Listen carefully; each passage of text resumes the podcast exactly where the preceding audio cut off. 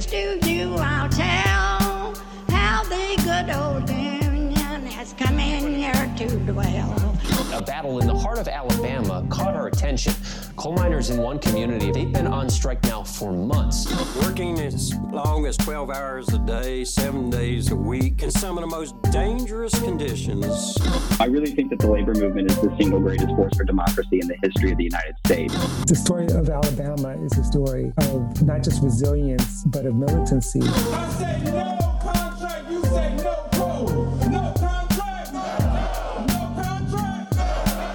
If we ain't all free, ain't none of us free. You're listening to Alabama's only union talk radio show, The Valley Labor Report, with Adam Keller and Jacob Morrison. Alrighty, folks. All right, all right, all right. We're off the radio now. Uh, we're going to hit a couple of stories really quickly before we get to Matt Weaver. He's going to be coming on at 11:20 or so.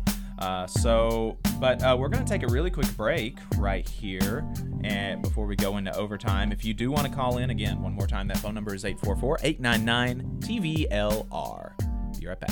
Oh, I think we're back. We back? Yeah, we're back. We're back. All Sorry about that, folks.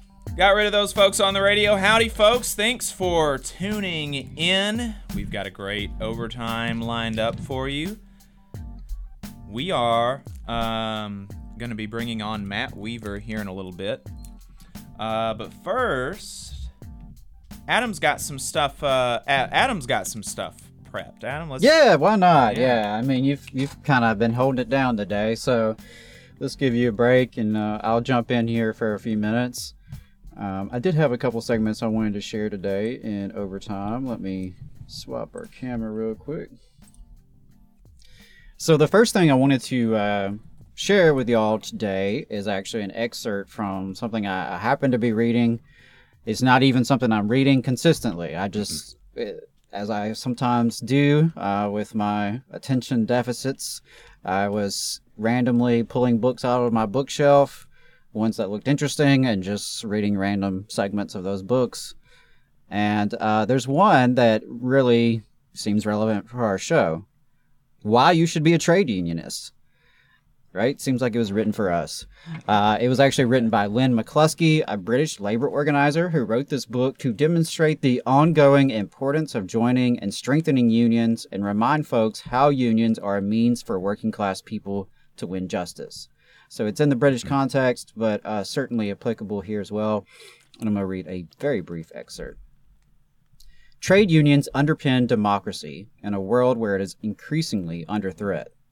In spite of the decades of attacks aimed at undermining our influence and ability to stand up for working people, we stand defiantly uncrushed.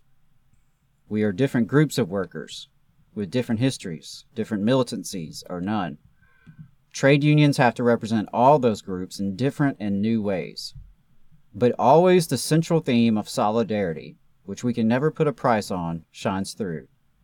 Workers want to be treated fairly. That's as common as drawing breath. We fight for fairness. Being trade unionists gives us the ability to look the boss in the eye, to look powerful people in the eye, and to stand firm against injustices. It gives us opportunities to be educated, to become future leaders, and to meet so many good people along the way. Unions are as necessary today as they were during and after the Industrial Revolution, and being an active trade unionist shows us how we can affect the lives of those around us. As trade unionists, we must restore hope. To quote from Percy Shelley's The Mask of Anarchy, we must rise like lions, rise to the challenges, and never lose faith in our collective power. Tony Benn told of how his father said to him, Dare to be a Daniel, dare to let it be known. Now I say to my children, there is always more to be done, and above all, have the courage to always be on the side of the angels. Trade unionists care for people, they defend people. It's why being a trade unionist matters. Wanted to just drop that into the discussion today. Uh, I think it's always helpful to kind of refocus on your purpose and reflect on your purpose and, and remember why it is we do the things that we do. Um, why we are trade unionists, why that matters to us. Uh, and I really liked what McCluskey had to say there. Ultimately, it's about caring about people, humanitarianism. Ultimately, McCluskey ta- uh, uh, touched on something that uh, McAlevey also mentions in her books, uh, which is, you know, when he says that we're different groups of workers with different histories, different militancies, or none. Um, trade unions have to represent all those groups in different ways and in new ways, and that's something that that really makes trade unions unique in civic organizations. Um, McAlevey calls those ca- calls union organizing structure based organizing. Um, I think as opposed to mobilizing because when you think about other civic organizations, you think about organizations like Alan Minsky's the Progressive Democrats of America. Um, that's totally and radically different. Not that it's bad, not that it's bad, not that it's not good work or whatever, but um, totally radically different from a union because the Progressive Democrats of America, the only people that are ever going to uh, uh, that are all uh, that, that are going to enter into you know membership with that organ- organization or support for that organization are people that are already on board with the program. On, are people that already consider themselves progressive Democrats. You know, Harvey J.K. mentioned that he's a Democratic Socialist. The only people that are ever going to join DSA is people that consider themselves at least Democratic Socialists. You have, and, and so it, it, it's a it's a self-selecting group where unions we are selected by the boss. We're selected by the employer. We don't get to select who we organize with. We organize with whoever happens to be around us. And so there's going to be old people, there's going to be young people, there will be actual literal conservatives, people that are voting for Trump, you know, much less a centrist Democrat that we have to organize with, right? We have to, you know, we're having to organize all across the thing. And and so being able to unify, which is the job of a union, which is the the the only way that a union can function and be powerful and be worth anything, is to is that it's able to unify people across these uh, uh, uh, across these divides of gender and race and politics and all of these things, and and that's what makes that unification so uniquely powerful. Um, you know when you're able to uh, when you come up and you've got this petition that's signed by you know 30 different progressive organizations it's like well you know that's one thing. But you get something that's signed by everybody in a work in one workplace you know no matter what their political uh, beliefs are. And that's what a union is. Uh, that's really powerful. Obviously it's powerful for the boss and we understand why that is because of the leverage you know and the labor power that the workers create and and and that's the only way that the the the employer, the business is able to function, but also uh, civically. You know, if you get, it, it means something different. I think, and I think it should to to um, you know, to politicians. It means something different when a union wants something, when a union has their membership backing something. Uh, than it does if you get some other, you know, a progressive party or a progressive organization or, or uh, you know, something else. It, it just means something different. It, it's uh, and and I think you know, um, like for like, it, it means something more. If you've got you know a similar amount of people in a union versus a similar amount of people in a in a you know political organization, it means something more when you get a union actually involved. Yeah, I, w- I would agree with that. And I think there is a distinction there uh, between unions and other organizations, such as political parties. Um, you know, labor unions, even with some of their traditions, even some of their baggage and weaknesses, they are working class institutions. They belong to workers on, on a fundamental level, right? I mean, they're funded through member dues through some governance structure, there is a democratic governance among workers uh, running the organization, and there's no such relationship with the Democratic Party Right. at state, national level. There's no such operation with most of the other civic organizations that we're talking about and, and political conversations. It's just it's not the same kind of membership structure. It's not the same kind of governance structure. It's different aims. It's different accountability levels, and so um, you know, I was thinking about it earlier in the context of like working within, right? Uh, reformers working within a union and reformers working within a party. Um, and while there are similarities, and I think some tactics and maybe even strategies that can be shared, that fundamental difference there is something we have to account for. Right. That unions are unique in, in that way, um, and and it's a good thing. It's it's a it's a good thing um, to have our own institutions, and to the extent that our existing labor unions um, do not really belong to the members, it's certainly uh, one of our biggest challenges that we have to address. And I think that that's why, you know, t- talking about reformers within political parties versus within unions, I think that's why we are much we're much more skeptical of reform efforts within like the Democratic Party. I think, you know, and, and we're not uh, we're not unhappy or, or you know the you know we just had Alan Minsky on Progressive Democrats of America. You know we're fine. You know that's fine if, if that's what people want to do. But I think that the uh, the Adam and I are, are you know not opposed to it, but we're more skeptical. Whereas we're not at all skeptical of of union reformers because because like you know, like you said and, and like I said it, it's unions fundamentally different and and um, uh, than than political parties and Well- and fundamentally more worth saving and and more intrinsically valuable I think Well, and I would say they kind of have to come before the other. Um, you know, a renewed union movement will have working class power reflected in other institutions. Um, right But I I would add an asterisk to to your statement about lack of skepticism of reformers. That is until they get elected. In which Mm. Right, case, right, Um, I'm going to be just as skeptical of them as as the establishment that challenged, uh, because quite often uh, they're going to run into some some similar issues that the establishment ran into. Um, and you know, this year's reformers can become next decade's establishment. yeah yeah I meant reform as a Right. as a strategy as opposed to individual. Oh yeah, yeah, sure, individuals. sure. I just wanted to make sure I, Yeah, I yeah. clarified that that it's not like you know, uh, Oh, yeah, we're you- right, naive right, that suddenly you know you start a uh, rank and file caucus in a union and all of a sudden you know everything's going to work out your way or or that you know in it in it of itself is going to like justify your victory or, or grant you victory. Um, but yeah, I think those are some just some important things to consider when it comes to trade unions and, and labor unions and how they relate to other organizations, but you know some of the the really unique aspects to them that we need to account for in our strategy. Mm, fascinating comment here in the chat uh, from Free American 2020.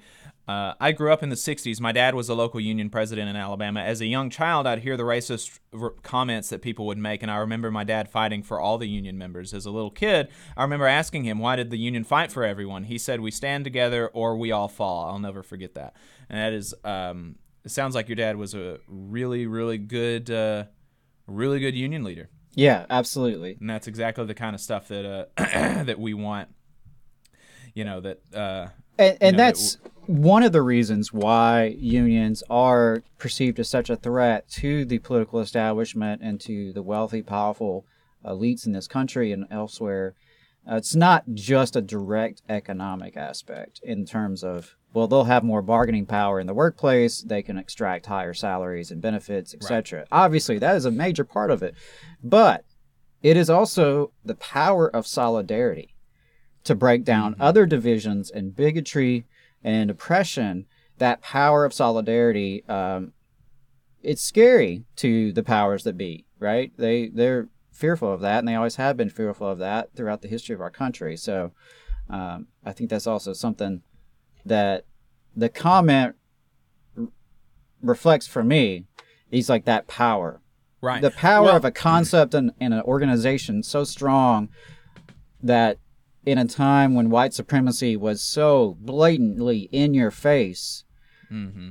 that it could stand strong and defiant against such you know bigotry Well, and that's how that's how bosses and politicians campaigned against unions uh, back. You know, you're talking about in the '60s and before, when Right. when when unions really kind of came into their own in this country and really became a force. You know, at, at, in the '50s and '60s, one in three Americans were union members. Um, when the CIO launched its Operation Dixie, um, you know, that's when you started seeing this proliferation of, of right to work laws. And one of the things that that uh, the original pushers of right to work were saying uh, that that was important to have right to work is so that uh, their white women didn't have to be in unions, uh, didn't have to be mandated to be in unions with with black people. That was specifically one of the things that the people who created right to work were fighting for, and that's how uh, you know in individual campaigns as well people were fighting back against uh, against unions by saying, "Oh, you don't, you know, you, uh, if you be part of a union, you're going to be part of an organization that also has black people, even even if the black people aren't even in your union at your work." Uh, uh, that union represents black people somewhere else, and oh man, that isn't that so bad, right? Um, Well, and let's not pretend that that doesn't still happen and that these conversations aren't still happening. I mean, it was just a few years ago that UAW was organizing in Canton, Mississippi, right outside of Jackson, and the KKK put out flyers urging people to vote no in the campaign. Hmm. Well, and I mean, William this is within five years ago, and Well, um, yeah, and William Pena in the chat mentions that uh, you know Ron Herrera, like you know a few years ago, uh, Ron Herrera was a few weeks ago, right, you know, yeah. the president of the of the Labor Council in Los Angeles, talking about like monkeys and stuff. I mean, it's, right it's yeah crazy. and and and but you know like like i was saying in terms of the the discouragement from unionization race is still definitely in the background uh sometimes it's in the foreground Yeah. but it's but it's always at least in the background here in the south in conversations that people are having uh, particularly behind closed doors because there has been a, this long concerted effort to tell white folks that unions are not for them while also telling black folks that they're not for them either. Right. So, you know, uh, there that has been a struggle here in the South and will continue to be a struggle here in the South. Uh, but I think when you struggle together and you fight for each other's common interests, just like our our uh, listeners' father, fighting for everyone so that you don't fall apart. yeah, I mean, that's uh, and I think that the experience of doing that uh, is one of the most powerful ways to reduce the influence of bigotry in our society. Uh, when folks are shoulder to shoulder for a common struggle and a common issue, it breaks down barriers. And um, you know, was about two years ago, I- guess, on the show, you you actually had a, a professor from the University of Washington who went over his research proving how unionization decreases racism among its membership. Um, obviously, it didn't work for that creep Ron Herrera, right. but Right. you know him aside. Um, yeah, you know, it's it's obviously, um, you know, we have to fight racism with solidarity, and I think uh, unions are one of the best pathways to do that. Speaking of solidarity, have we got uh, Matt Weaver on the line? Let's double check. I don't think so. No, we don't yet. Um, All right. I did have a, a quick update on school vouchers. Um, I can go ahead and talk about here for a minute uh, while we wait for our next guest. So, uh, did want to update folks on some bad news out of Tennessee last month. A Tennessee judicial panel has upheld the state's school voucher law, which allows public tax dollars to be given to families to pay for private schooling. And um, you can imagine uh, among the Republican establishment in Tennessee, there was a lot of cheering and celebrating about this law being upheld. Mm. It's kind of been tangled in the courts the last few years. Folks, we got to stop the school choice scam. School choice can sound nice in theory, I get that. But in practice, the schools choose the students, not the other way around. Students using vouchers end up with worse education more often than better. The public schools and the students left in them are destabilized and defunded. Existing inequities are actually made worse. But, you know, affluent families do get their private choices for private and religious schools subsidized by the taxpayer.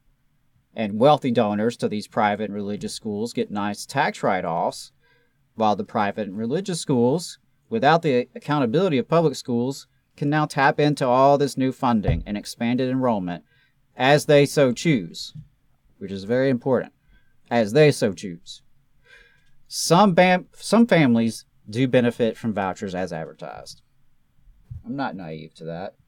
I'm sure we can find folks in any state that has tried vouchers. You can find some families where it worked out well for them. That doesn't change the fact that most people end up worse off as a result. Most people do, most families do, most students do, and our entire society certainly does. And I know this is frustrating to some people, but the education of children does not easily map on to free market fundamentalism. So called competition and profit motives, when applied to our kids, do not produce better results, but it does turn them into commodities. As for me, I would prefer we ensure every child has a free, appropriate public education of the highest possible quality, not weaken the public school system by sacrificing the many for the few. Uh, really looking forward to a conversation we have scheduled later in the month uh, with Dr. Josh Cowen. He is a researcher who used to support vouchers, and he studied them for over 20 years across multiple states. And he uh, had there was a blog post recently from Diane Ravitch entitled "Vouchers Are a Disaster for Students Who Leave Public Schools." And among other things, Dr. Cowen recently said about his research, quote, "There's another data point you need to know up front. Vouchers overwhelmingly fund children who were already in private school without them. In states that have released those numbers, Arizona, New Hampshire, and Wisconsin, we know more than 75% of voucher applicants came from private schools. So I really recommend you check out Dr. Cowen's work. Uh, he had an op ed published on the Hechinger Report this summer that was really, really good. Uh, you can find it in that Diane Ravitch blog piece highlighting his research. And uh, as I mentioned, we're excited to have him scheduled to come on the show later this month. So if you have any questions about private school vouchers, send them our way. That's really fascinating, um, you know, and, and you don't see that a whole lot. It's somebody who like used to support something and then they actually studied it and they're like, oh, you know what? No, this is actually really, really bad. right. And Diane Ravitch is the same way. I mean, she was Undersecretary of Education under George W. Bush. She was a big fan of No Child Left Behind. She was one of its architects. Uh, and then she kind of saw um, the monster they had created. wow. So we do have, uh, I do believe we have our brother from the railroads on the line here. Um, I think Matt was trying to get in the Zoom. He may already be in their Zoom. Can you hear me? Yes. I can. I can. Yeah. So uh, appreciate you coming on. Now we've got uh, Matt Weaver. He is a member of the Brotherhood of Maintenance and Way Employees, which is a Teamster affiliate, a member of Railroad Workers United, which is an inter-union cross-craft solidarity caucus of railroad workers. Uh, Matt, thanks for taking the time to talk to us this morning. I appreciate it. Thanks so much for your guys' attention. Uh, rail labor really needs our voice to get out there. It is it, it's Brotherhood of Maintenance of Way Employees Division of the International Brotherhood of Teamsters.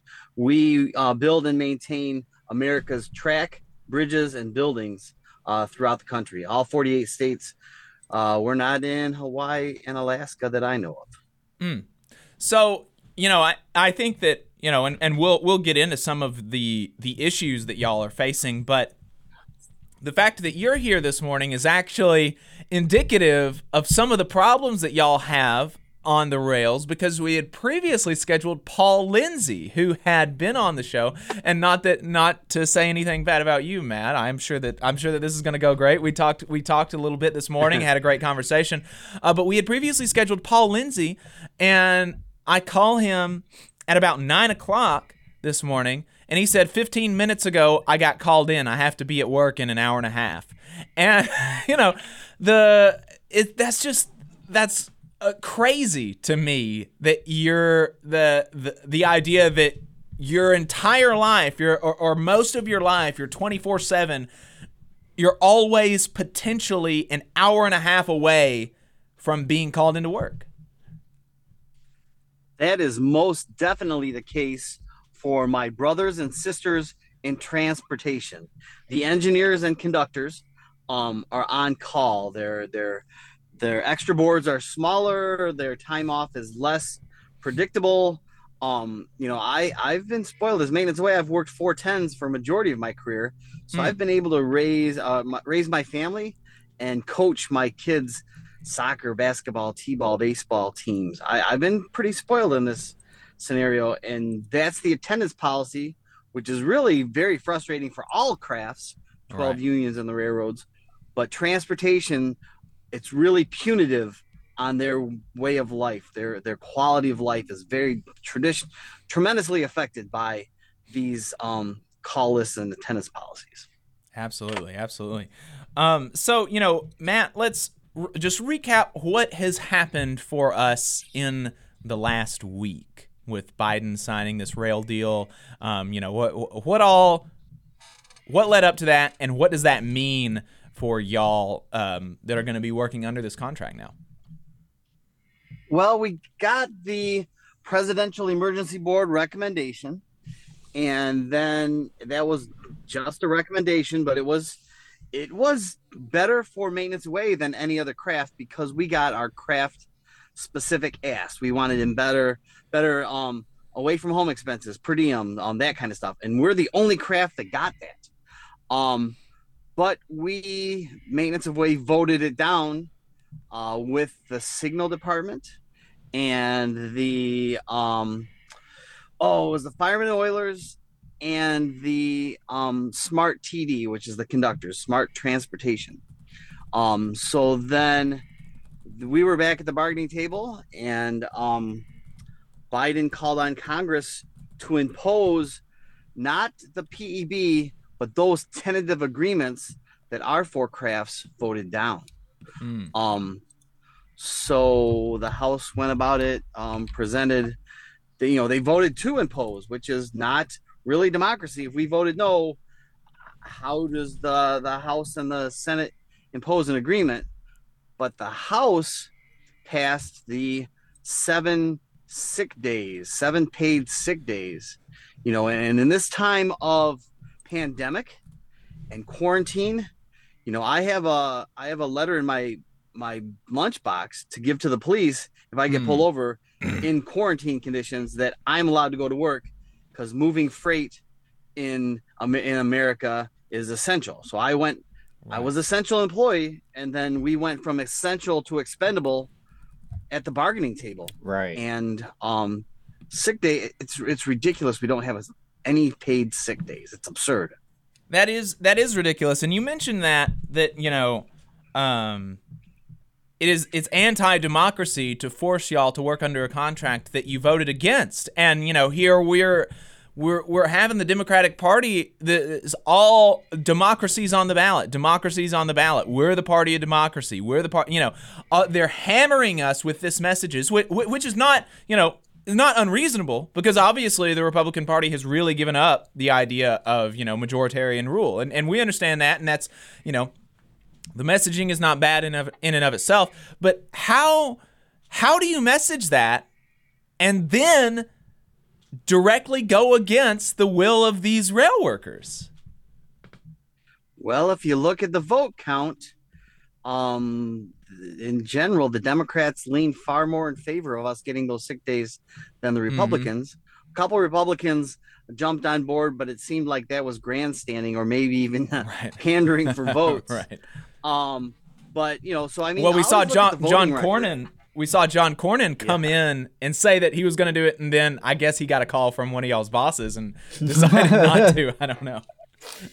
it's it's a wonderful thing. I mean, there is some influence there, but that is because I don't know the exact number, but do we move if it comes to like move up to seventy percent of all freight? You know, parts of all freight that moves in the country ships by rail. You know, it's Mhm. that's a big that's a big footprint, and um, you know, solidarity, crosscraft solidarity is our key, and um, we really don't have that a whole lot in my career. A little better now, and I you know, I, I believe Railroad Workers United, railroadworkersunited.org, um, helped me breathe new life into cross craft solidarity. You know, I, I was at the National Labor College, the George Meany Center in DC for hazmat derailment training, like train the trainer and teach police departments and fire departments to move people away from, you know, how to read MSDS DS sheets and that kind of stuff. That's where I Mhm. really got my first bite of cross craft solidarity. but Railroad Workers United has really stepped up and and and it's important that we work together because real real labor is is is there's there's a great divide in much of real labor. Absolutely. Yeah. Well, and and so, you know, you you mentioned that the the the split between the Republicans and Democrats. And I and I do think and and you know, I think it's important to understand that and to understand that, you know, it's not like there aren't differences, but how do you think it is that that unions ought to relate to Democrats in light of this, but also, I mean, frankly, in light of the last forty years of you know Democrats' relationship with labor. You know, Yeah. it, it's not it's Yep. not like this is the first time that we've been screwed over by Democrats, and yet we still continue. We you know hundreds of millions of dollars from you know, working people from our PACs, in which I do want to in, ensure that I stress every time I talk about union political contributions, I do want to make sure that people understand that it's not coming from dues, it's coming from PAC dollars, which union members voluntarily contribute to on top of their dues, you know, and so it's like union members understand that that's what the money is going to, generally speaking, but but still, you know, it is still A- our Amen, brother. yeah, and, and, and that's something that I that I do try to be very careful of because there are a lot of folks that say, you know, oh, union dues money, you have to pay for politics if you join a union, and that's just that's not true. And you know, we want to do Not do a little bit all, of uh, a little bit of myth busting, but you know, um, it still it's still uh, it is still our money, even though I'm you know we voluntarily contribute to our PACs and stuff. Is it worth looking at changing strategy? And I mentioned this to you this morning. Warnock won in Georgia. I'm glad he won in Georgia. Very happy he glad he won in Georgia. I would have voted for him if I was in Georgia.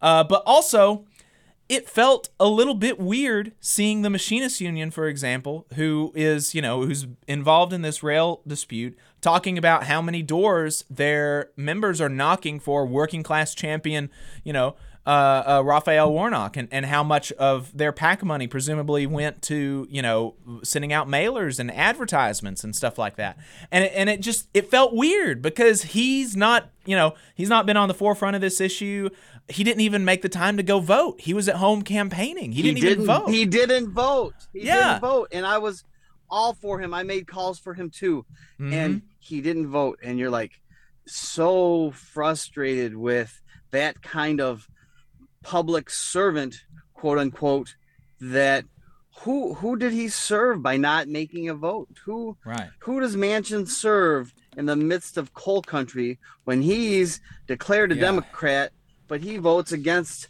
labor a lot of the time. He, he, he mm-hmm. it's it's it's it's very frustrating. I mean, I believe that Citizens United and the McCutcheon Supreme Court de- decisions have corrupted our republic, and we've turned we've turned to politicians serving their their campaign financiers and letting lobbyists write the laws. What the hell is that? Mm. Yeah, I mean it's an oligarchy in so many ways. I, I think Amen. we've My heard people warn about it. You know, uh, people warn it about it, but we're living in it. We we are already experiencing it. I mean, i- in case the metaphors and the connections to the Gilded Age couldn't be clearer enough, we're talking about a railroad Huh. labor dispute in to close 2022. Right. Uh, I I mean, that seems really appropriate considering the Gilded Age level of inequality uh, and extreme greed and corruption that we're experiencing in this country. Sorry, I didn't mean to get on my soapbox and, and, and jump no, in there. No, but you, you you're pre- you're preaching to the choir. I mean, I I tell guys all the time because I used to be uh, a bit greedy and work all the overtime I could when I was on a backhoe on the track work. Um, and Mm. I had a couple good years of big overtime, but I didn't let I never let that get in the way of raising my my family. And I tell all people all the time, you know, we work to live, not live to work, and you've got to keep that in mind. And you should be ro- rewarded for hard work. And Mhm. it seems like the working class is has been shit on for a couple generations. It's like, come on, people, stick together. Solidarity is the key Yeah. to our success. And so, so what do you what what do you think about that? About you know what uh, should unions be looking at at changing our, our strategy with with respect to to Democrats and how we operate in elections? I think it, yeah, I think it should go on a political candidate one by one scenario. I mean, Senator Rob Portman in Ohio, who is retiring, um, uh, unfortunately, because JD Vance got that seat, but Yeah. um, Senator Portman wrote the Reef Act, and that was the act to eliminate the sequester of railroad retirement, sick pay, and unemployment. Now it got rolled into the pandemic, but anything in the pandemic bills is eliminated once the pandemic is declared over. So um, Portman was a great ally for real labor in that, and I've I found myself working with both Republicans and Democrats in Ohio because I believe they understand serving the working class, serving their constituents. But boy, Ohio's awfully red, and it's very depressing for me. And so, you know, looking forward, what can Biden do now? I'm, Because, I mean, the fight for sick days- executive order. Yeah, the fight for sick days i- i- it's not over yet, right? Correct. And he can write an executive order, or Congress can uh, work on a bill to um, give us sick days. Um, I mean, Biden promised sick days for every working American.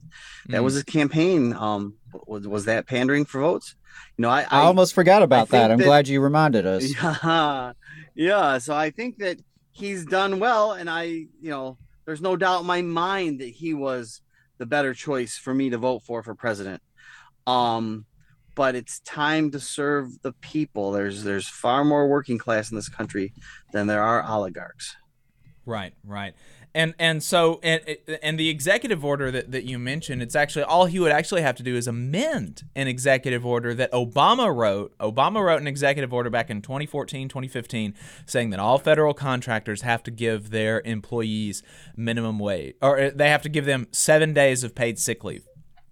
And Amen. he That- no, specifically exactly. he specifically exempted rail uh, carriers from that railroad companies from that.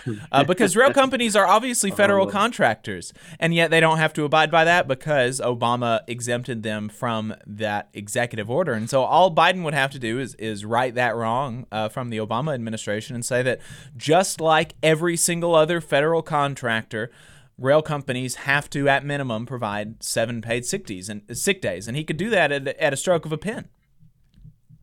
Absolutely, brother. And that's the whole part about pandemic and them saying that we were federal contractors and we had to to uh, abide, you know, be be available and you know rail labor has been cut by 30% in the last 8 years, 7 years because of precision scheduled railroading.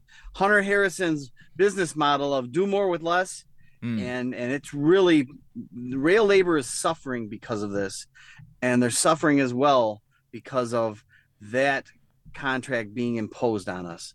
I, how how can we imagine railroads coming to the table and bargaining in good faith if they know that the politicians are just going to give them what they want every time now? Yeah, I was I was gonna uh, emphasize that that the precedent it sets is so you know Mhm.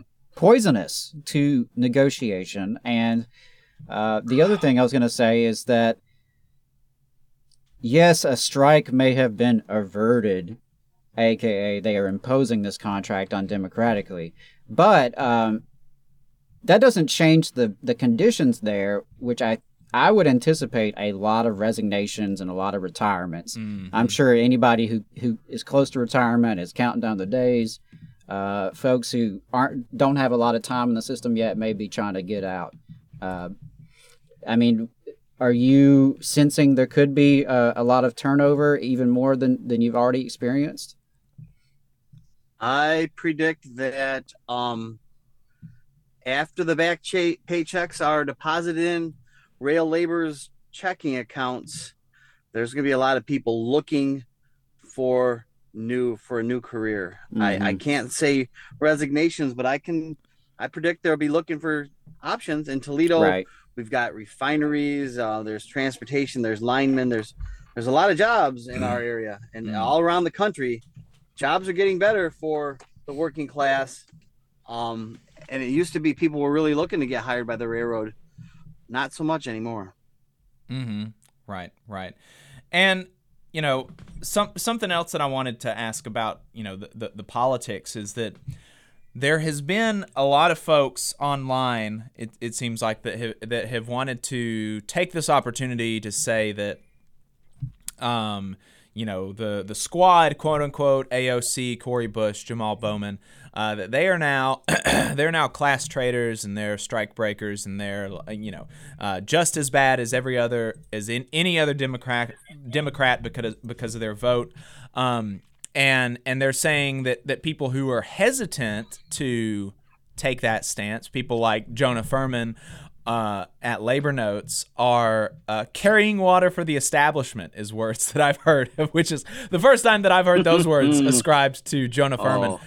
And and so you know no know, doubt. so it you know how much how how much blame do you think that that you know folks like AOC and, and Jamal Bowman deserve for uh, for uh, you know they it, and, and in fairness to the people who are making this argument, you know they did vote for the tentative agreement that did not include sick days, and then they voted for the second thing that included sick days, but the second thing ended up not passing, and so as we all could have easily Right. predicted when they It- decided to make it two things, right? I mean, right. that was the whole point. Yes. It, it wasn't it wasn't Amen. unpredictable, and so you know the uh, um, and, and, and so now you know Bhaskar Sin- Sunkara, who is who's the editor or editor in chief of, of Jacobin, you know he said that whatever things of the moment, uh, you know. Uh, strategies of the moment or, or whatever you know aoc's name is going to be a yes on this strike breaking tentative agreement and so you know how much how much do blame do you think that that you know folks like her at, deserve and and how ought we look at them in, in light of that vote you think I I can't condemn them because I can understand the need for um, commerce to flow in America. I can be frustrated that they're not doing more to address those specific issues that we have that would make quality of life better for all of the working class, not just rail labor, not just organized workers. Um, if they want to serve their constituents, let's do the right thing and give paid sick days, a less restrictive attendance policy. Let's let's have let's have um, the regulators regulate the corporations for the good of society. I know people might be thinking that sounds kind of socialistic, but let's serve the people. Damn it! Let I want Right. my unborn grandkids to have a better life than I do, and I think I've heck, I got a pretty good life. I'm Yeah. with you. I'm with you. That's that's.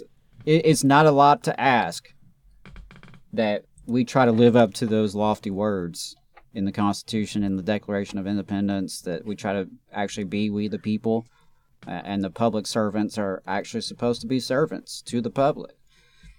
It's not that Yes, radical, but it you know, but because it has not been that way for so long, because of decades after decades of of working class people just taking it on the chin, it, it does seem radical to even suggest it. That what if you know what if we actually had public servants? Wow, I mean that's hmm. most of us that will never experience that, right? Or at least we haven't yet. Most of us haven't. So I, I'm picking up what you're putting down.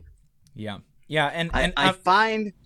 Go, go ahead. I'm no sorry. no no you go ahead I find that if if you're the squeaky wheel, you be more demanding. I mean, Mm. I had a I I've, I've had great fortune with talking to people. I testified in Columbus for the House Transportation Committee about two man crew. I mean, people who have a just cause should not be muffled by concerns of criticism. Eh, eh, Give it to me. I'll I'll I'll take what you have to say and we'll work with it. But be noisy, rattle the cage, because damn it, the working class has got to step up. Mm. And and I think that that you know for me the it, it's definite. My understanding is that there there have been that they received some you know some inclination from uh, the the BMWE United. Are you are you aware of that that caucus in? BMWE? I I probably am, but that really doesn't sound so familiar to me. I, I don't think that I am a a part of that. Um but I, you know, I've October 6th, I bumped back to my tools. I, I bumped a carpenter foreman job. Um, I had been a national division. Uh, I'd been the director of internal organizing um, for about eight years, and it's traveling the Okay. country and building up info. So you know, I, that was the best job in the world for a minute, but it was only supposed right. to be one or two years. So Yeah. must have been doing something right. You know, I, I think that I had But heard. go some- ahead. Yeah, well, I just I think that I had heard something that there was there was some rank and file caucus in the BMWE. I think maybe Ross Grooters was involved in it in in um in recommending that that Jamal Bowman and and these other folks vote yes yes because for some reason they felt like the 7 days was contingent on their first vote being yes and I'm not I it, but but it's it's it's just it's difficult definitely difficult for me to to to understand why they would vote yes on, on that TA without that that didn't include the seven days. Uh, you know, I, I don't know that I'm I'm willing to totally, you know, throw them out. Uh, but but it really really seems like man that was a bad vote. I agree, and that's so. I don't believe it was BMW, um, BMW United because Grooters is not maintenance away, but um, Gotcha. it, it was part of the working class, and, and it may have been uh, part of RW or, or something. But there's so many f- factions out there that it's hard to keep track of sometimes. But but I agree entirely that if you're gonna force a a, a tentative agreement on us that has been voted down um and we all knew as well you know we had thousands of calls to congress about the sick days. They knew the routine. They knew that we did not have sick days. And right. you know i have a, a story of norfolk southern roanoke virginia one guy coming in sick not really known that he had covid but he came in sick um because he had no sick days he had no vacation left no time off um and uh everybody on the section team the the, the local yard crews uh was quarantined or sick and they had to bring in, bring in production gangs you know big tie gangs and that kind of stuff to do section work to do regular yard maintenance you know that's that's a fault of management not having uh, uh, uh, ability to go off sick or to Right. you know Mhm. fill fill the holes Yeah, Absolutely. So here here's a question then, and, and this is you know this is something that's come up. You know we've been talking about the Democrats and their you know re- relative failure, but um, you know it, it's important to or or it, it's worth asking the question. You know, on the other hand, is Trump coming to save the rail workers? You know, I, I I've heard some people say that Trump would have never signed this deal. Um, you know, what what is uh, what what do you make of, of arguments like that? That that oh, you know, we should now that the Democrats have have failed us, we should just all be Republicans now. we ratified an agreement under the Trump administration that was far worse than this what we're getting now the CBA we're getting imposed on us now um and I don't see any inkling of Trump saying anything that would have done anything to have us fare better than where Biden is now you know Biden is definitely the better option for president for the working class than Trump was. I feel there's uh you know I don't know if you want to how do you want to call it? You know, why why do working class vote for Trump? I think they're frustrated with both parties. And Trump was kind of a breath of fresh air and he was a little bit rude and you know, it, he's he's not a politician, but that doesn't mean he's better for us. Right. Doesn't, you know, it doesn't serve the the nature of the working class and their families. And I I think that's that's worth underscoring that that you know that this happened this this whole thing happened under Trump and and there was no that there was you know it, it didn't get this far because I don't think that workers felt like they had as much leverage as they do now but but there was no you know there was nothing from the Trump administration during that time and and as far as I can tell you know there's been nothing from Trump during this you know condemning Biden for for anything you know he hasn't come out on on Truth Social and and you know truthed out like oh yeah you know the workers deserve seven pays of sick days and I right. have I mean, you he, he had four years to sign that executive order. Right. He never did it. Amen. Absolutely. So I mean, people have a lot of coulda, woulda, shoulda, but that's just talk. That's just hearsay. Right, right.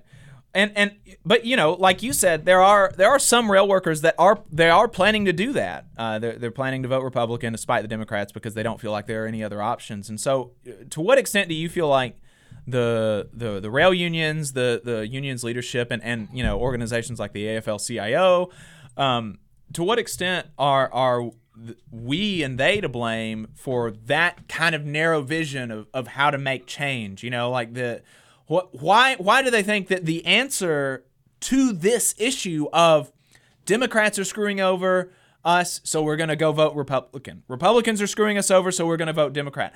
Why is that? Why is the, the, the answer always to switch teams as opposed to like building the union?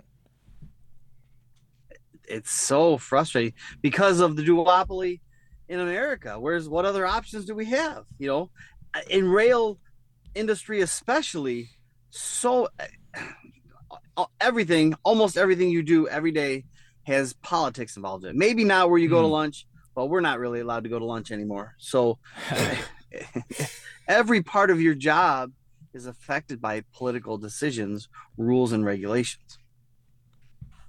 Yeah, that, that's that's 100% true. I used to work in public school setting, and that was something I, I told my coworkers there as well. I mean, your salary, your benefits, your working conditions, if it's connected to government or if it's connected to tax dollars, those are political decisions.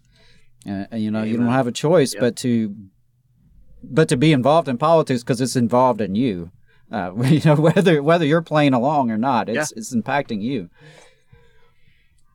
Yeah, and, and, and you're a fool if you want to just say nothing about it because that that takes away any leverage you have at all. It's like not voting because you're mad. It's like you vote when you're mad. Come on.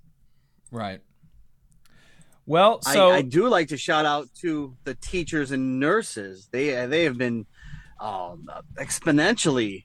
Um, it, it's amazing how much action the teachers and teachers and nurses are have going on. They're they're essential, and and they realize it. They've been they've been uh, oh ignored for too long. So I'm I'm very excited about nurses and teachers stepping up and, and being active. absolutely, absolutely. Yeah, and I I think the key is is like you mentioned earlier, the power of solidarity, and the more that we have each other's back, uh, you know, when our brothers on the rail need help, we need to have their back, and and they'll back us up when it's you know teachers in the classroom or nurses in the hospital or, or what have you. Uh, that's really what it's about, and I will say, as disappointing as this whole fiasco has been on on so many levels, the way it's in- you know shake the way it's sh- shaken out. The one thing I, I will say that has been positive is the amount of solidarity I have seen from people uh, on behalf of rail workers. I've seen a lot of people who are Yes. who are who don't know anyone who works on the railroads personally. They're not, you know, personally impacted per se, uh, but have been very uh, vocal about the rights of rail workers and about the needs of rail workers. And so, I think that is something that's promising. And if there's anything good that came out of all this crap, I, I hope there were some good relationships and connections that were made, and uh, and some of that solidarity can be channeled moving forward.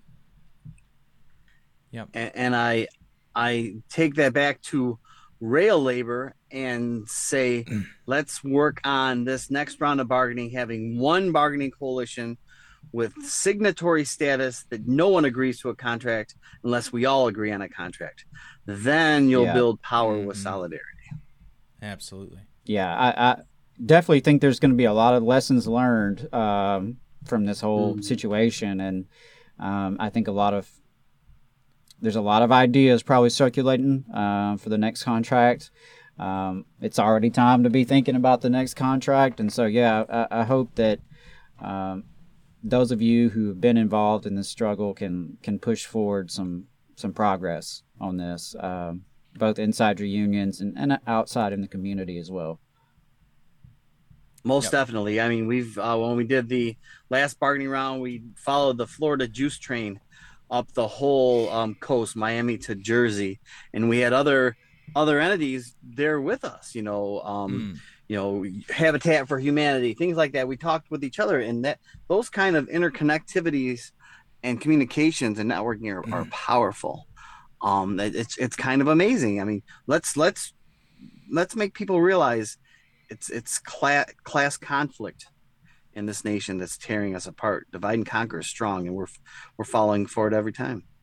Yeah, and, and we definitely saw them try to do a lot of that in the media with rail workers. I mean, uh, I had a couple of people tell me, "Do you know how much they make?"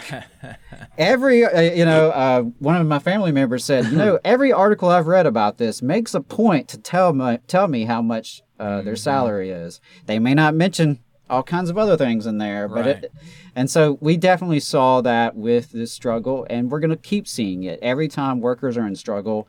Uh, the media and the powers that be are going to try to divide us and and pit us against each other, and so it's just it's something we have to be aware of, and it's something we have to constantly do battle with because it's coming, whether we want it to or not. Yeah. And Matt we Weaver- need to go ahead. I'm sorry. Oh no, no, you go ahead. we, we need to acknowledge that across the board and be prepared for that you know that's got to be um the first thing we think of is that what the adversary is going to be up to so we can prepare for that battle Right.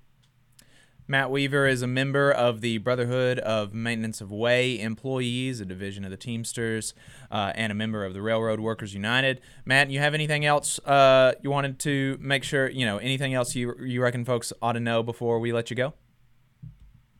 i've got a couple details on the the cost of those sick days i was told a couple weeks ago that all of the stock buybacks up to october of uh this year would have paid for you know so less than 2% of those stock buybacks would have paid for those seven sick days for all of rail labor Wow. um if- for one year Wow. uh the the profit margins less than 1% of the profit margins for any year that we've seen uh, would pay for those sick days and then last week i saw that warren buffett the owner owner alone of bnsf made enough in one day to pay for all of those sick days for two full years for all of rail labor. So this is this is not a big ask. Right. but Right. when it's it's it's all about profit over people and shareholders first. And that's very frustrating Well, Matt? we, we're, we're behind you, and we appreciate all you're doing, and definitely appreciate you coming on the show and, and being willing to spend time with us and chat about it. Yep. Appreciate it, man. thanks so much for your time if there's more info you need feel free to send me a text send me a link i'd like to give a shout out to the afl-cio transportation trades division that was able to bring all of rail labor together under one umbrella and one voice that was very powerful um, and i'd like to see them be very involved in our next round of bargaining as well All right. Thanks, Matt. Appreciate it. Have a good one. Thank you guys. Have a great week. All right. Yep, Appreciate you you. too. Take care. Adam, before we, you know, uh, head, head off of the, the rail labor issue, I think that I, I, we there there's a couple of there's a couple of clips that, that maybe we'll play if I can pull them next week because they're and they'll be a bit old by next week, but but you know it's it's never you know I I don't think it'll be too bad because they're just so crazy. But before we go go off of the rail labor issue today, you know what what is your thought? What what do you think about uh, you know what happened with with AOC and all them voting on uh, voting yes yes on in the House? Um, you know, I mean, I, I think that. I, both of us, I, I think, are probably maybe maybe more skeptical of Democrats than than than than some. But I think that you may even be more skeptical than me. So I, I so I, I wanted to make sure that you had a, you had a chance. You know, especially you know if we put this out as a clip, I, wanted to make sure that your view was represented there as well. What what you know. At, and and I still I really still don't know how to make it don't know what to make of it exactly but but I mean what what is your general response to to the votes that, that were taken there I mean, I think it's despicable, um, but not at all surprising. And you know, what does that mean? I guess is is the bigger issue, right? Uh, I I find it despicable uh, that they would have voted to impose a contract, um, and particularly when they had to see the writing on the wall. I mean, if some jackass like me in Alabama could figure out exactly what they were doing with the two bills, um, surely they they knew what was happening there in, in the parliamentary games that were being played. Um, so that's how I feel about it. I, I, I found it to be uh, a real despicable thing. I, in terms of well, what do we do about it moving forward? I mean, what do you mean? There, she's not my representative. Mm-hmm. Uh, AOC is not. Jamal Bowman is not my representative. Uh, my representatives never even pretended to give a damn. Right. Um, if I lived in their district, I would certainly be letting them know how I felt about it. Um, especially if I was someone who had campaigned for these people or, or donated to these people. Um,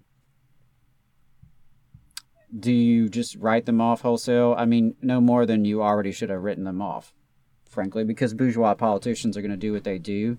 Uh, the electoral political system is what it is, and we're going to lose more than we win in that arena because it's not meant for us. That's not an arena for working class people. Um, it is for capital to adjudicate its conflicts, to maintain the society uh, operational. I mean, maintain our society is operational, and and so I, I guess the last thing I'll just say about it is, I think people spend way too much time thinking about that. Mm. Um, you know, is AOC bad now, or was she already a sellout, or you know, well, if we call her sellout, what does that mean? I, I mean, I think a lot of it's just bullshit. it's just, it, it's not a lot different than um, when I'm shooting the bull about how the quarterback played on Sunday and how the coach should have ran the ball a few more times. And I didn't Mhm. really care for that defensive coordinator. He, he called the prevent defense a little bit too much. Um, I think it gets into that kind of commentary where okay, you're bas- we're just we're just bullshitting here. We're not we're just, we're just talking just like we're talking sports or entertainment. It's not really connected to anything. Now, if you're a member of DSA, um, I think you have some real things to to grapple with if you're up in New York and in those chapters that are endorsing these people as as part of their organization. That is an issue that they have to address. And again, I'm I'm not you know, I'm not there. Um, how would I operate if I were in that meeting in New York or whatever? I don't know. Uh, I feel like I would need to hear some answers. Uh, certainly for for for me to consider that person to still be on board with the organization. But that is the danger in linking yourself to elected politicians. No matter how great they may seem on certain levels or at certain days, um, you know, I'm a big fan of Bernie Sanders. I, I gave probably too much money to Bernie Sanders throughout his two runs for president, but I don't agree with everything Bernie Sanders does or says. Uh, and in fact, there are certain areas where we have some pretty strong disagreements. And um, you can still appreciate, I, I still appreciate what the man has done for politics. I'm glad he is there uh, as one of the few voices who half-ass tries to, to fight for working people. So, you know, I can appreciate just like Jamal Bowman has a bill called the Green New Deal for Green New Deal for schools for public schools. It's, man, it's fantastic. It's fantastic. Doesn't mean I, I care about uh, I care for Jamal Bowman's positions on everything else though. So I think you take what you can take. You never build cults of personality or fandoms around politicians. Mm. Theoretically, they're supposed to be public servants, but we know that's not what they are. Um, they're agents inside of a state, a state that is meant to uphold capitalism. Uh, sometimes we as working people can exert power and influence inside that arena. Sometimes it's reflected in, you know, more progressive candidates and, and politicians that get elected to that arena. But um, I think I'm- there's just there's just too much noise Yeah. sometimes about it. I wanted to. There were a, couple things that you wanted to pull out, and I wanted to underscore, and, and I think that that that would be more or less the official position of, of the show, which would, you know, and uh, which I think would be that there's a lot of talk about it, probably too much talk about it, um, and the, you know, in in the same way that really left political people might would say normies will just switch from Republican to Democrat based on you know who screwed them over Mhm. last. people online let uh, in in the online left, you know, whatever that means. It seems like a lot of times they can kind of do similar things. They'll they'll say, okay, well now I'm totally writing this person off, or now I'm totally all in for this person because of the last thing that they did. Um, and that maybe not maybe is not the best way to approach politics. But the the important thing is, and, and like you said, we're not in her district, and we're not, you know, I think, uh, you know, we're, we're not super active in, in DSA, and, and I'm not a member of DSA, and we're not in New York DSA, and so you know those those are conversations that are going to have to happen there. But the the important thing to underscore is to remember that to build independent working class power, build your union, because what they say their their reasoning for this is that one, the leadership of these unions told them to vote yes, yes, and they also say, which after that conversation with Matt, I'm wondering what the veracity of it is. They also say that there is a rank and file caucus in the BMWE that was advocating yes, yes, and um, and and that's what their that's their defense is they're like well you know look the workers told me to do this and so the way People are going to make mistakes Right. in parliamentary uh, arenas. But the we way should to- we should be willing to accept that. I'm not saying it Right, right, necessarily in this case, but I mean it's not unheard of that you know a vote does not necessarily reflect someone's true values on something if there was a misunderstanding such as what they're alleging here. but there is but the way to fix that is to have a really strong and representative and militant working class uh, you know caucus in these unions militant working class unions that are driven by the rank and file that will be standing up loudly and saying you know for like for example there should have you know it seems to me that there should have been like obviously there there should have been some union out there obvious saying obviously you don't vote yes if it doesn't include sick leave. But Right. th- that just wasn't the case. And you know for all of the things on twitter or whatever it just was not the case that we had a representative voice from the people affected telling these people not to vote for it right and and so the way to fix that so that they don't so it, you know if we want if if we're of the mind that that this was just a fig leaf and that really they're listening to bosses or whatever i mean maybe maybe that was the case maybe it's not. But the way to not give them that fig leaf and actually really put some pressure on them is not to say uh, you know not to put all of your eggs in the election basket to say that you know i'm gonna you know this this primary challenger to AOC, which I'm not to, not to say that she shouldn't have a primary challenger, but just to say that building your union is going to be the thing, right? Building your union is going to be the thing. Um, building independent working class organizations that can hold people accountable, um, and and the you know the conversations around this or that personality is is kind of second order.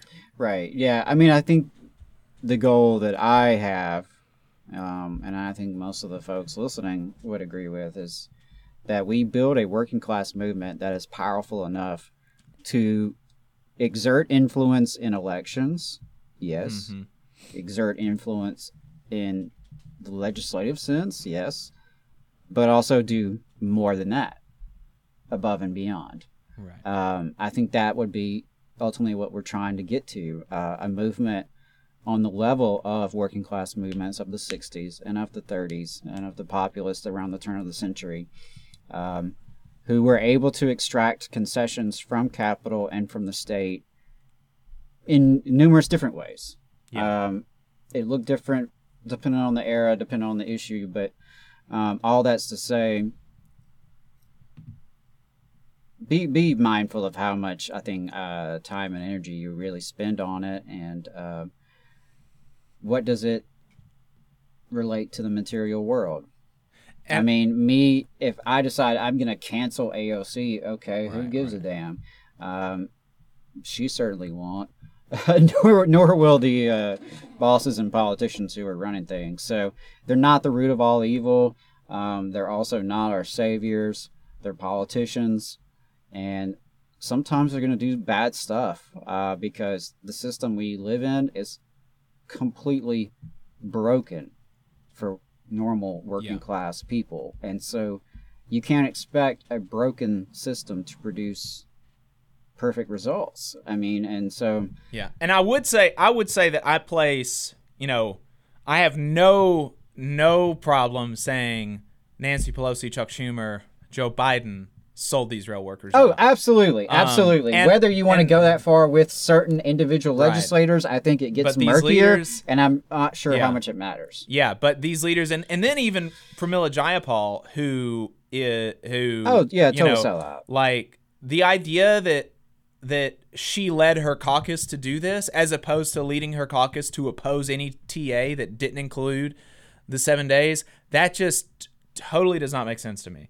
Um, But it does match up with some of her behavior so far as uh, chair of the Progressive Caucus. Um, I also- and again, I don't follow that stuff super deeply because I don't. I think it's a lot of palace intrigue, but you know, Yeah. it's not. This isn't the first time that she has. Um, I don't know if "betrays" the right word because I don't know, um, but you know, betrayed progressives. And I also wanted to tack on an addendum to the bit where we were talking about, um, you know, wh- what online lefties might call the normies switching from Republican to Democrat and vice Mhm. versa uh, because of the last person that betrayed them. Um, and to what extent unions are to blame for that narrow vision. Um, because according to the reporting that, that I'm getting from, from, you know, like folks like Jonah Furman, in his newsletter, you know, he, he said that quote they chose an inside strategy that reti- that relied on en- entirely on Joe Biden doing the right thing. You know, they kept pushing and pushing and pushing this date so that it would get out of the Trump presidency. And then as soon as Joe Biden, you know, there was no mobilization up to the strike dates. There were no rallies. There were no informational picketing. There was no there there was no nothing. It was just like the leadership of these unions really just expected Joe Biden to give them a good contract. And they're they they are absolutely culpable in this. Yeah. They See, it seems- absolutely sure are. Yeah. Um, and and so and and like that should not have been the strategy from the union. The strategy from the unions should have been mobilizing and galvanizing their rank and file and saying, you know, Joe Biden is the better enemy, but he's still our enemy, and we have to, you know, mobilize in, in that fashion, and and as opposed to taking these, you know, crazy photo ops with a terrible TA that that uh, surely they knew that their members were going to vote down, and then in fact their members did vote down. But Joe Biden got that photo up. Marty Walsh got that photo up, and and it, it it's just it, it's bizarre. And so th- then it becomes incumbent on, you know, rank and file workers to build, uh, you know, to to build their unions into things that can fight and can oppose Republicans and Democrats. Right. Yeah, because they I mean, you're hitting on something there. There are going to be people and there already are are people who are doing that. Well, the Democrats screwed me, so I'm going to vote Republican. Just like there are people I feel certain on the in the rail industry right now who are thinking my union kind of uh, dropped the ball. I, I should probably drop my membership. Right. What's the point? Yeah. Uh, and I think it's very easy for folks to be disgruntled and disillusioned and get into that trap. Um, you know, I think that's that's something we're going to have to to mind for. And I do agree that the unions have some culpability there uh, in terms of the education and organization of their membership. Mhm. If that's folks' first response, you know, that's not good. Right. um, but you know, And I mean, they may the be same way questioning. that they they may be. You know, the thing is though, if union leaders are going to be tiptoeing on how they approach because they don't want the membership questioning them. Mm. And so at this point, union leaders, in this case specifically, but also in general in the United States, so much of union leadership is disconnected from membership and is so associated with the Democratic Party establishment in DC that they're almost inseparable. And so to critique one brings critique to the other. And I, I think there's I mean the the the thing that stood out to me that you took well that you told me about uh, was that was reported by Jonah Furman Mhm. was that um, a Liz Shuler's call with folks across the sta- uh, country, with labor leaders across the country, where Liz Shuler was carrying water for this, Yeah. trying to defend this, a deal that doesn't have sick leave in the year 2022, uh, Yeah. a deal that was on track to be imposed against the democratic will of their own members. That's you know that's pretty shameful, and, and so there's a lot of blame to go around. The people who are uniquely fixating on the squad or whatever, I think that's either um, misplaced or just for engagement and popularity, and because it's it's the um, it's the thing that might get them some clicks or something. Honestly, I think that's a lot of the narrative is driven by that, uh, and people get you know sucked into it. But remain critical of all politicians because they do not work for us. They're supposed to. We have to try to make them work for us, and occasionally we can get results, um, but only through collective action and collective movement. Yeah. Um, Adam, do you want to hit on this uh, the stuff that you've prepared about um, political engagement? politi- yeah, yeah, Uh, you know, actually, I, I don't think I want to do that. Um, just because we've we've covered some of this ground today, and um, I don't want to beat a dead horse, so to speak. So I think maybe maybe next week uh, I'll get into it. Uh, but yeah, I, I do have some stuff prepared about political engagement in Alabama, the lack thereof, what folks are saying about this, because I even asked some folks, um, asked around in my network, why do you think we have such low political engagement in Alabama? What could change that? So I, I've written about that and what are some of my thoughts about how to proceed, uh, which have been shaped in part by you know some of the conversations we had today uh, with Harvey J. Kaye and Alan Minsky. So yeah, we'll save that for another time. Uh, but I know a lot of people are having these these discussions right now about what do we do, how do we relate to Democrats. Um, I'm thinking of it in a more Alabama sense, but we're you know we're all thinking these questions, and um, I know it's it's something that we're gonna just keep keep plugging away at. There is no magic answer, I don't think. Um, my fallback is always an all of the above answer that everybody should be doing whatever it is that they think they can do and should be doing. Um, whether if, Right. you know if if that means they need to go operate inside the Democratic Party and they can do some good for working class people there, then knock yourself out. Um, I'm skeptical of that and uh, think there are probably better ways to do it, but it takes all kinds and all places and all spaces trying to make things better. So, um, yeah, I would encourage folks to find what it is that you can do and how you can contribute in whatever way that is, small as it may seem. You contributing to something is probably going to make you feel better uh, than bitching and moaning about people on Twitter. Yeah, for sure.